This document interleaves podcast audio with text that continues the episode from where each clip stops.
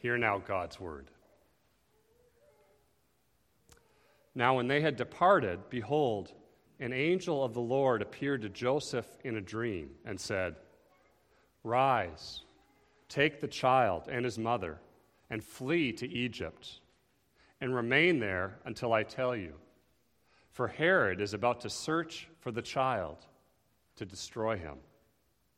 And he rose and took the child and his mother by night and departed to Egypt and remained there until the death of Herod. This was to fulfill what the Lord had spoken by the prophet Out of Egypt I called my son. Then Herod, when he saw that he had been tricked by the wise men, became furious, and he sent and killed all the male children in Bethlehem and in all that region who were two years old or under, according to the time that he had ascertained from the wise men. Then was fulfilled what was spoken by the prophet Jeremiah. A voice was heard in Ramah, weeping and loud lamentation, Rachel weeping for her children. She refused to be comforted because they are no more. But when Herod died, behold, an angel of the Lord appeared in a dream to Joseph in Egypt, saying, Rise, take the child and his mother, and go to the land of Israel, for those who sought the child's life are dead. And he rose and took the child and his mother, and went to the land of Israel. But when he heard that Archelaus was reigning over Judea in the place of his father Herod, he was afraid to go there, and being warned in a dream, he withdrew to the district of Galilee. And he went and lived in a city called Nazareth, that what was spoken by the prophets might be fulfilled. He shall be called a Nazarene. The grass withers, the flower fades, but the word of God remains forever.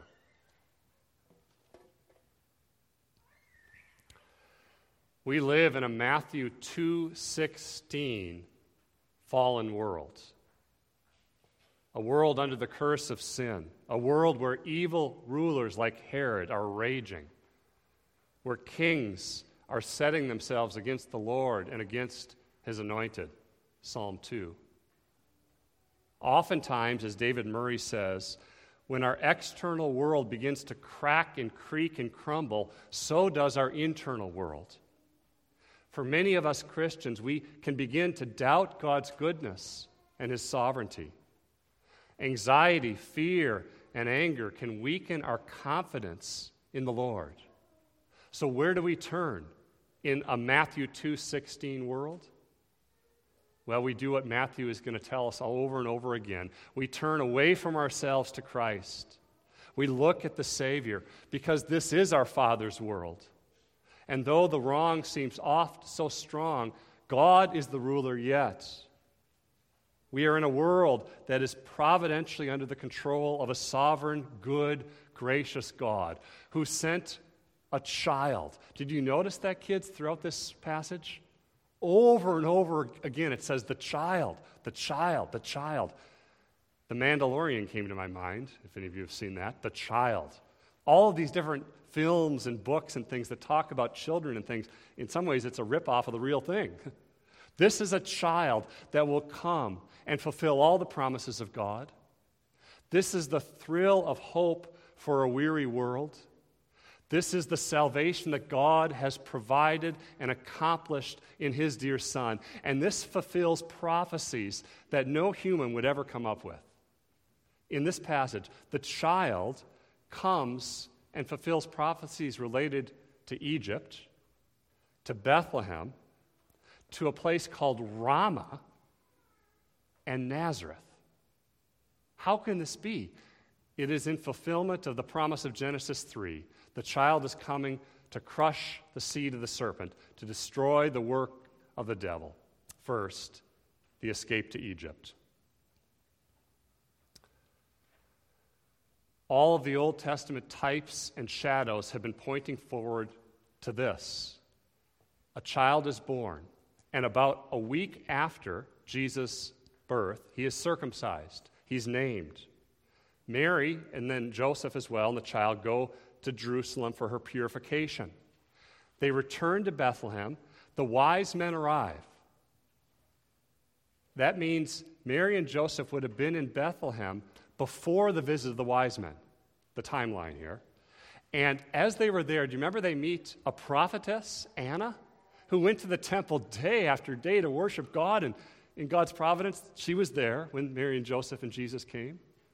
They meet a man named Simeon, who prophesies of the triumph of the child, but also of the suffering, the pain that not only would come to Christ, but to Mary herself. A sword will pierce through your soul, Simeon says to Mary.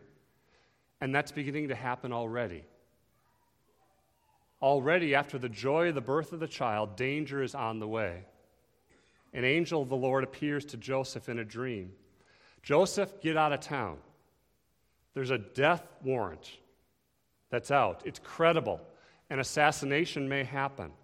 Herod doesn't really want to worship this child, he wants to kill the child. Herod, who, like we saw last week, is paranoid, killed three of his sons, killed one of his wives, probably because she was a Hasmonean, and Herod had taken over from the Hasmonean dynasty and didn't want any Hasmoneans alive. He certainly would kill the one born to be king of the Jews. Herod wanted to be king. He didn't want any threat to his throne. And you don't often see this on Christmas cards, do you? Mary and Joseph and Jesus fleeing the homicidal rage of Herod. They flee possibly in the middle of the night. It's urgent.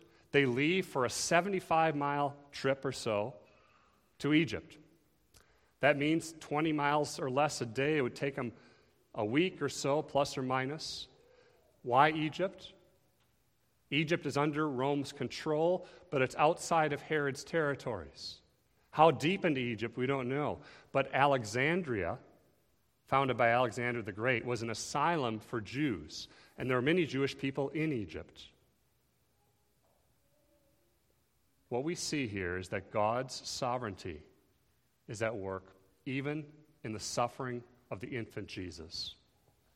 Jesus is an infant refugee, an infant fugitive, and Christ himself is suffering already in his humiliation. And when we suffer, loved ones, we need to remember this is what we can expect in this life a life of joy, yes, but not ease, a life of trials, denying ourselves, taking up our cross, and following Christ. So they escape to Egypt.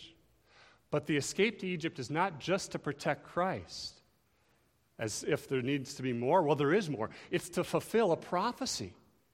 A very interesting one, in fact. Do you notice, kids, in your Bible? In Matthew chapter 2, verse 15, a prophet is quoted. We've already seen a prophecy from Isaiah of a virgin birth, from Micah that the baby would be born in Bethlehem. And now from who? Do you see? Hosea. Also about 700 BC. Remember Hosea and Gomer? This is that prophet. From Hosea 11:1. When Israel was a child, I loved him, and out of Egypt I called my son. God as a father is such a precious and very familiar title for us, isn't it? But in the Old Testament, this was not common. This is a portrayal of God's love and mercy to not only call his people, to not only care for them, but to provide and to protect them. It, it brings us back to Exodus 4 Israel, my firstborn son, God says. And here we have a verse that talks of God's tender love for his covenant people. But how is this a prophecy? Do you notice that? It's referring back, isn't it, to Exodus, not forward to something to come. Or is it? Jesus is fulfilling Hosea 11 in what is called typology. As Ligon Duncan says, a type is a nonverbal prediction. So you have direct prophecy. He will be born in Bethlehem from Micah. Now you have patterns, events, places, and things that point forward to something greater. That's what's going on here. Divine foreshadowing. Matthew wants you to see that there are echoes here of the Old Testament. As Augustine said, the New Testament is in the Old Testament concealed, the Old is in the New revealed. Jesus and Mary walked through the same wilderness that Israel did backwards. Israel wandered for 40 years in this wilderness. Jesus, as we know, would be tempted for 40 days in the desert. Now they're walking the same wilderness backwards. As Sinclair Ferguson says, the Exodus in reverse. Exodus part two. Often movies are not better the second time they come around. Is there Sing 2? Is that coming out soon? Rocky 2? That is, Ferguson says, unless the second is written into the script, The Lord of the Rings. In this case, the second Exodus is better than the first. The events of Matthew are a shadow cast backwards from Christ's life. Because now we have an Exodus not from a physical Pharaoh, like we saw in the days of the Old Testament, but deliverance from Satan and sin and guilt and death. Jesus is telling us in his word, the Christmas message is all about salvation. Christ is the perfect and true Israel. He goes to Egypt like the nation of Israel did. He recapitulates the history of his people. And it's good news for you today because Christ is the new Israel, the new head of his people. And as you trust him by faith, as you are united to him, all that is His is yours by faith. And He leads you, loved ones, through the wilderness of this present evil age of rulers raging against God. He leads you through this ultimately to the promised new heavens and new earth. These themes are immensely comforting at the end of a year. Secondly, we see the bloodshed in Bethlehem. So, what's happening is Christ in his history is repeating Israel's history. We see it again. The camera now zooms in on Herod. Herod, do you remember, children, had told the wise men, Go, find this Christ child so that I can worship him. Does it surprise you that Herod didn't just go himself? It was only about six miles away. Does it surprise you that the king of the universe was there the whole time, perhaps up to two years, and Herod didn't bother to go check him out? Does it amaze you how God was protecting the child, Jesus, through all of that? That Herod could have instantly killed a baby. Why didn't he?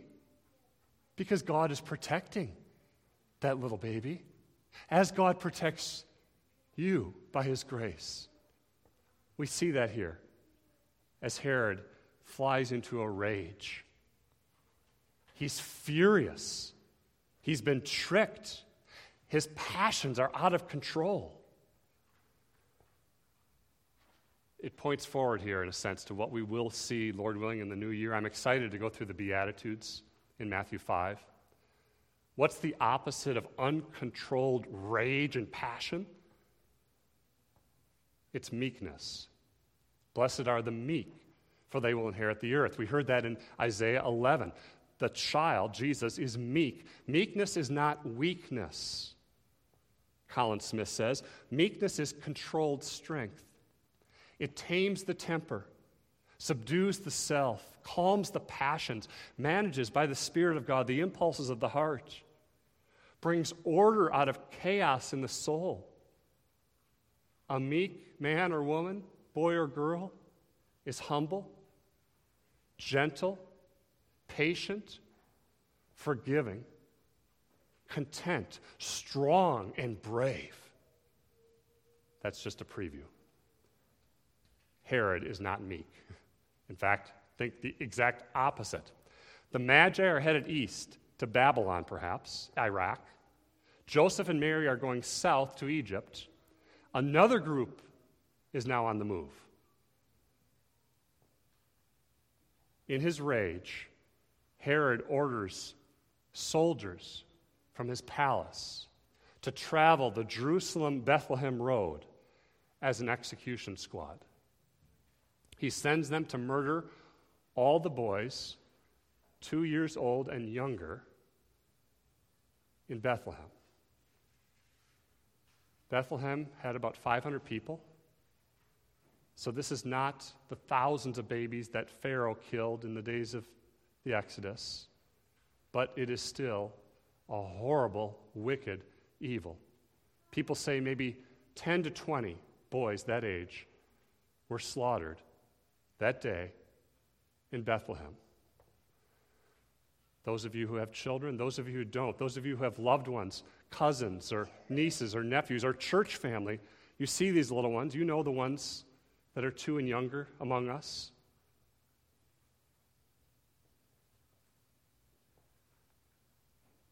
Herod himself is not only doing this, but Satan is behind it.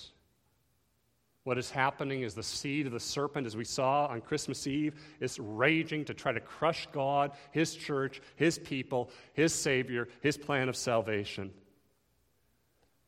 Jesus himself would say in Matthew 16, I will build my church, and the gates of hell will not prevail against it. Loved ones, this is not a defensive posture. As Christians, we're not cowering in the corner. Jesus will build his church going forth to the nations. Satan can no longer deceive the nations anymore because this child has come. Because the birth of Jesus leads to the death of Jesus, which leads to the destruction of the devil and his power. Yes, he is still active. Yes, he is not yet in hell, but God is reigning, God is ruling, and the gospel is going forth. We don't need to fear. We can boldly, confidently, joyfully proclaim that in the midst of suffering, we have a Savior, a Savior who's a man of sorrows. And we don't pretend suffering doesn't exist. Do you see in Matthew 2:17 where this goes? That the Herod killings are themselves a fulfillment again of prophecy. This time of Jeremiah. The prophets are all over Matthew 2. Jeremiah, 600s BC, the weeping prophet. Jeremiah 31 is being quoted here. In those days, loved ones, the armies of Babylon came rushing upon the people of Israel. The armies of Nebuchadnezzar would take a sword and run it through a woman who is pregnant to kill her and the child that she was bearing.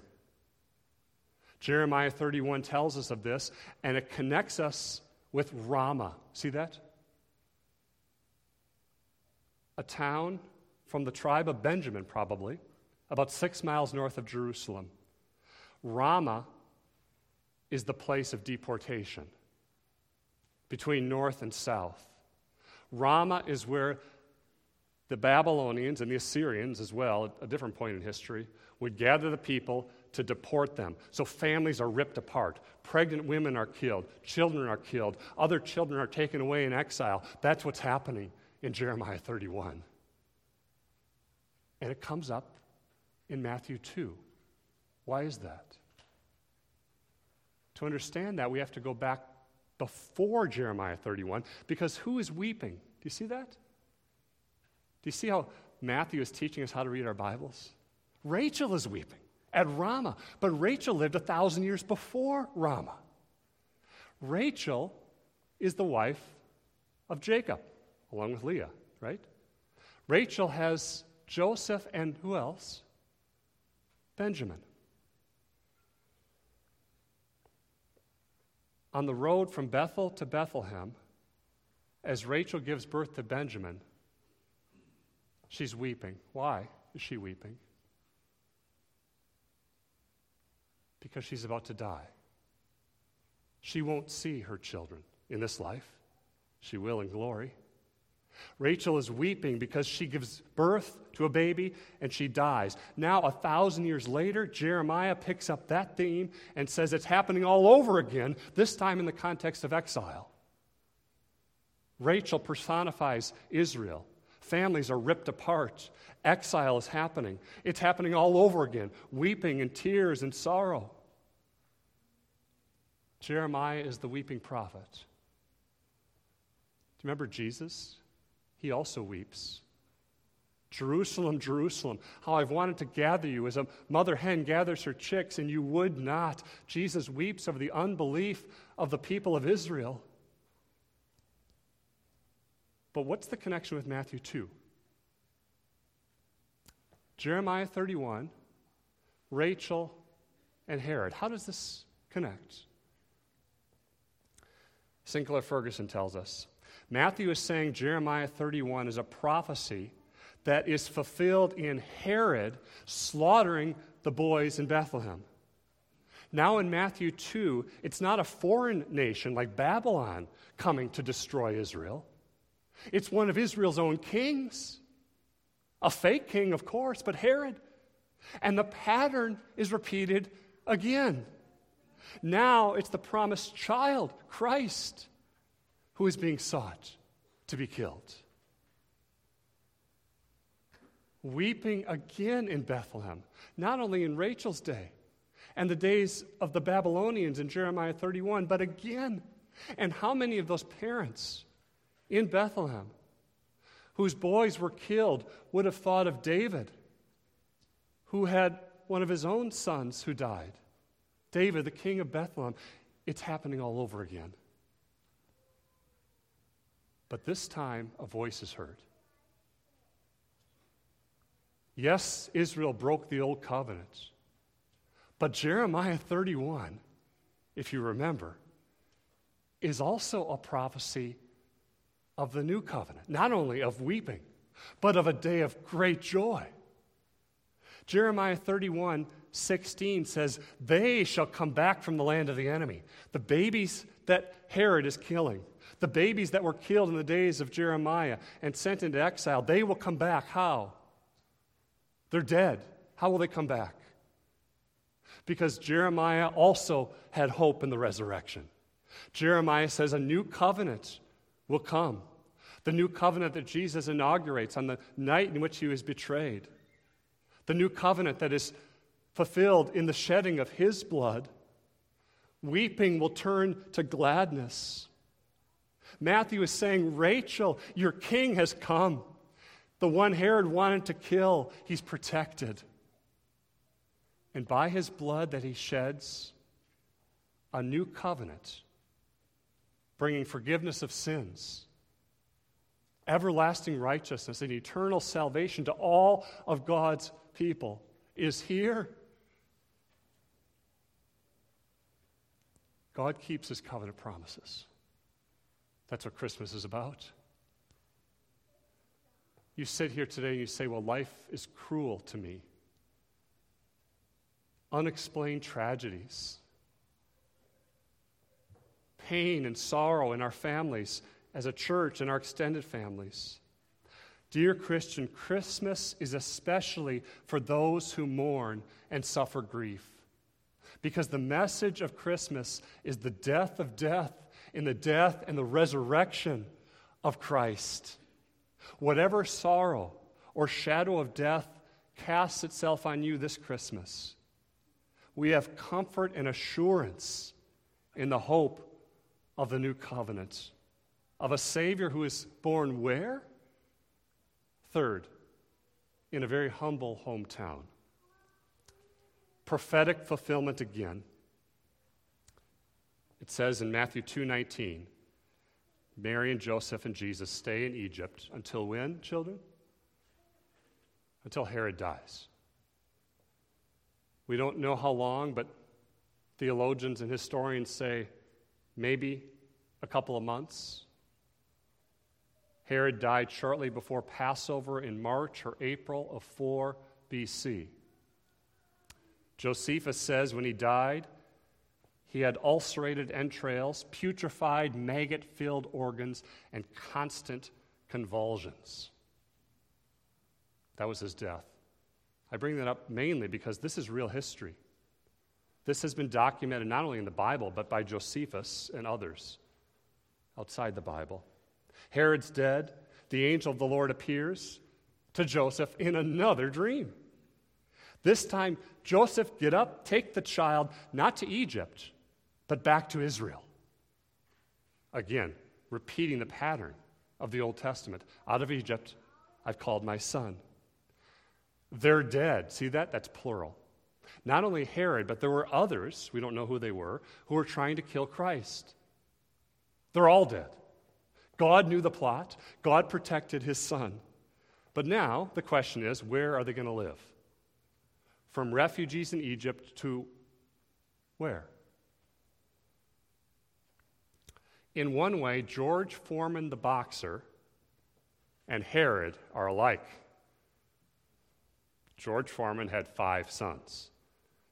He named them all George Edward Foreman. All five of them had the same name. Do you remember Bob Newhart? This is my brother Daryl. This is my other brother Daryl. Anybody? Herod called all three of his sons what? Herod.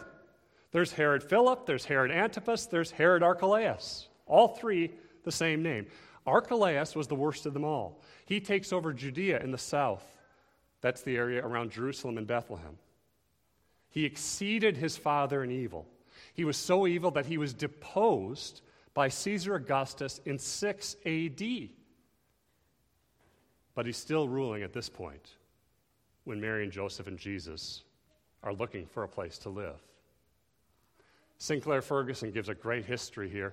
He says that this man, Archelaus, and one of his other brothers fought over the will of his father. Herod the Great left six different wills. He changed them all. Some things never change, do they?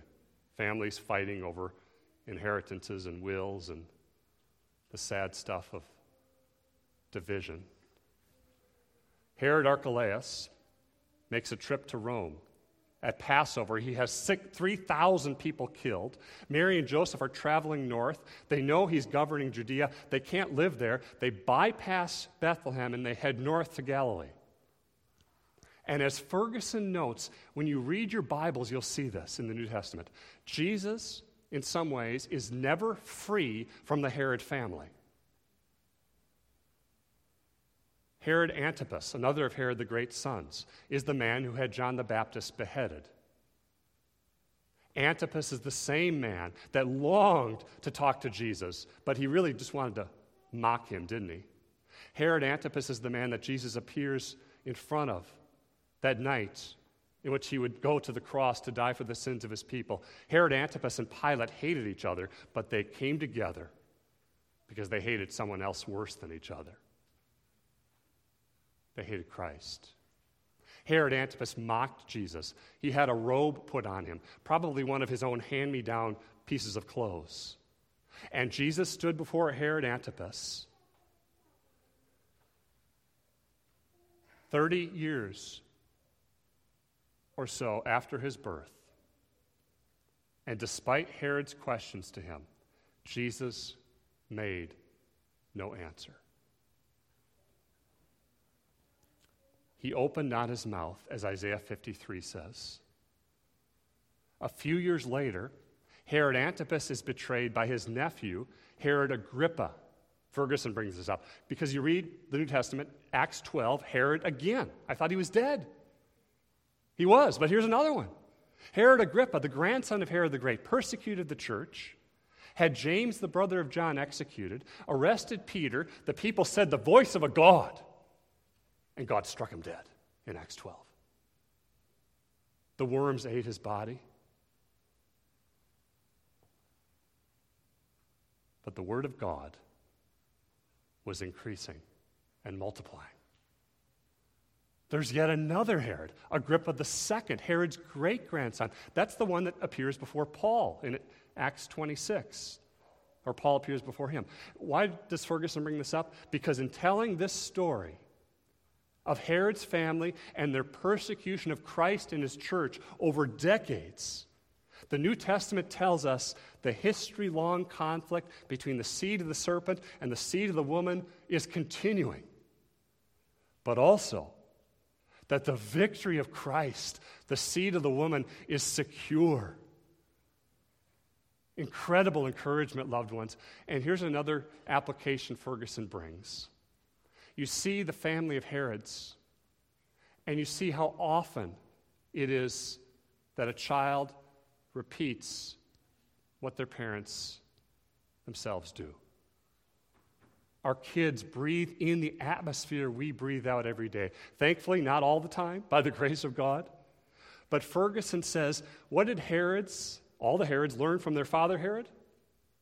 To hate Jesus.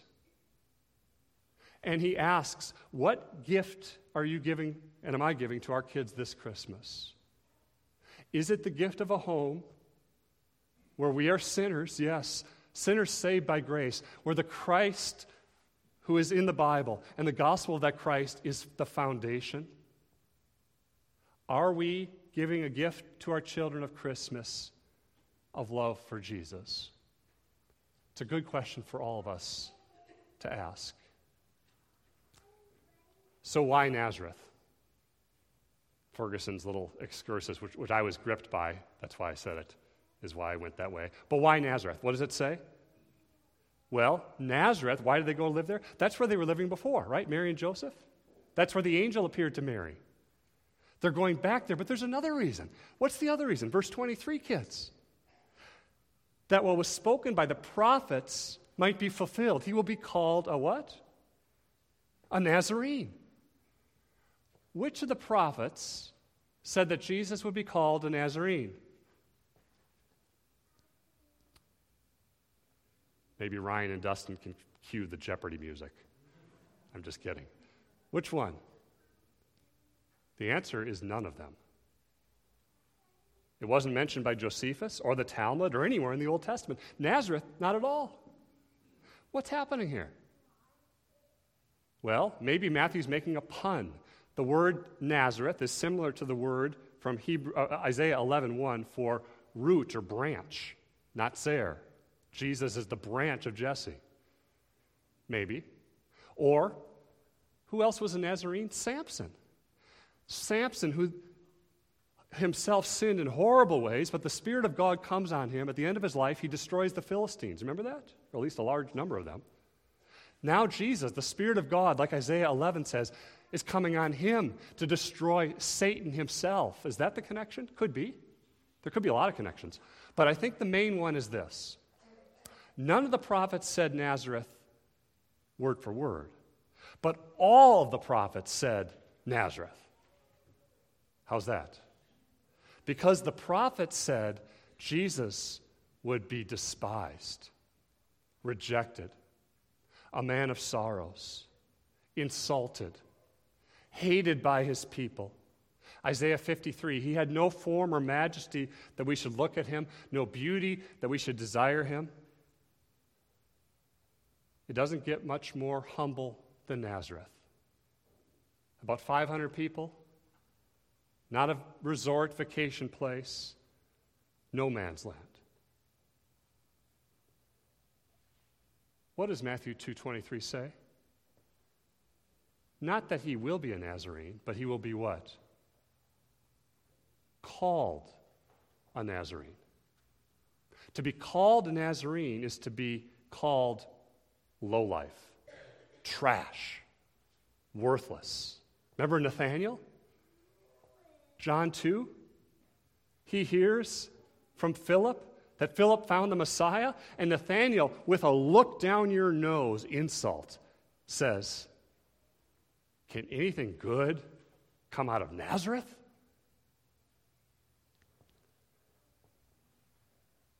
When the Christians were referred to in Acts as the Nazarene sect, Acts 24 5. That was meant to hurt. In synagogue prayers for several centuries, the Jews would curse Christians as Nazarenes. This is a great surprise. Christmas is a surprise. A Savior that comes to be born in a manger, to grow up as a Nazarene, to die on a cursed cross, the world would say, No way. That's not a Savior. But the Westminster Shorter Catechism talks of Christ's humiliation, which consists of his being born in a low condition. And this is an encouragement to us. The Savior stoops so low to sanctify all that seems common and ordinary and unimpressive in our lives. You're going to milk cows. You're going back to teach students and you're exhausted. You're preparing tax returns. You're a doctor diagnosing a perplexed patient. You're changing diapers. You're working at a gas station. You're wondering what job you might have. You're cleaning the house. Jesus' humiliation, loved ones, suffuses all the glamourlessness of our callings with a touch of his humble glory. Remember that. The things you will be doing, Lord willing, in 2022 are not unimportant. This is your calling from God, and you can glorify God in it. Jesus comes in humility. The gospel itself, loved ones, doesn't say to you, get the highest batting average and you win an award. Complete your grades and graduate and you win. Those things are good. That's called the law. The gospel says Jesus is the true and perfect Israel, the federal head of God's elect. He lived, he obeyed the law of God, he suffered, he died, he did it in your place. We need a Savior to lead us out of the exodus of our sin. Our sin, loved ones, enslaves us. We're enslaved to it. We measure ourselves, compare ourselves to one another. We boast and we brag. Our covetousness, our self righteousness, our pride, the lust of life. Jesus comes to deliver us from that. That's good news at the end of this year. Loved ones, this is not a New Year's resolution. It's not turning over a new leaf.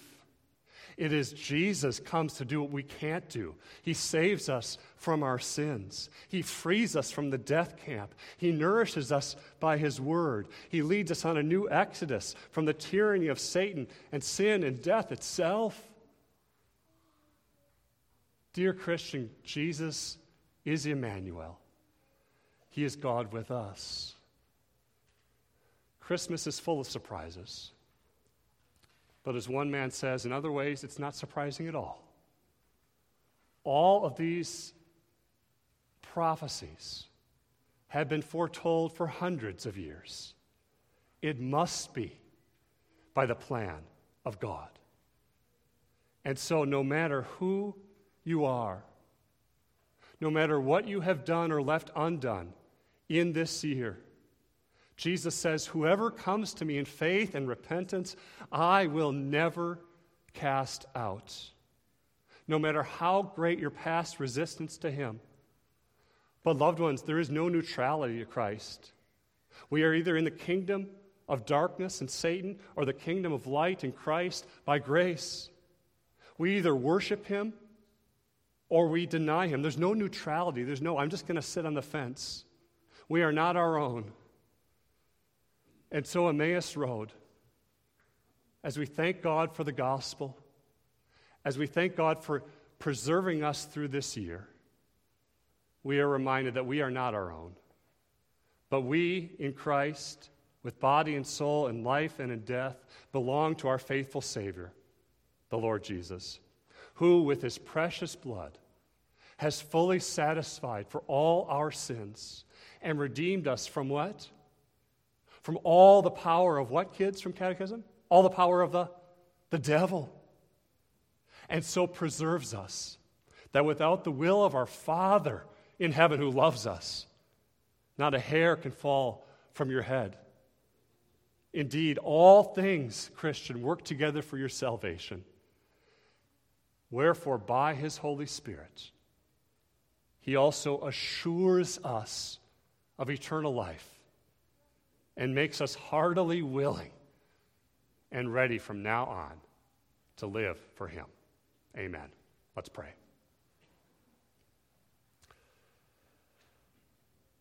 Father, we are humbled, thankful, and grateful for the blood of the new covenant.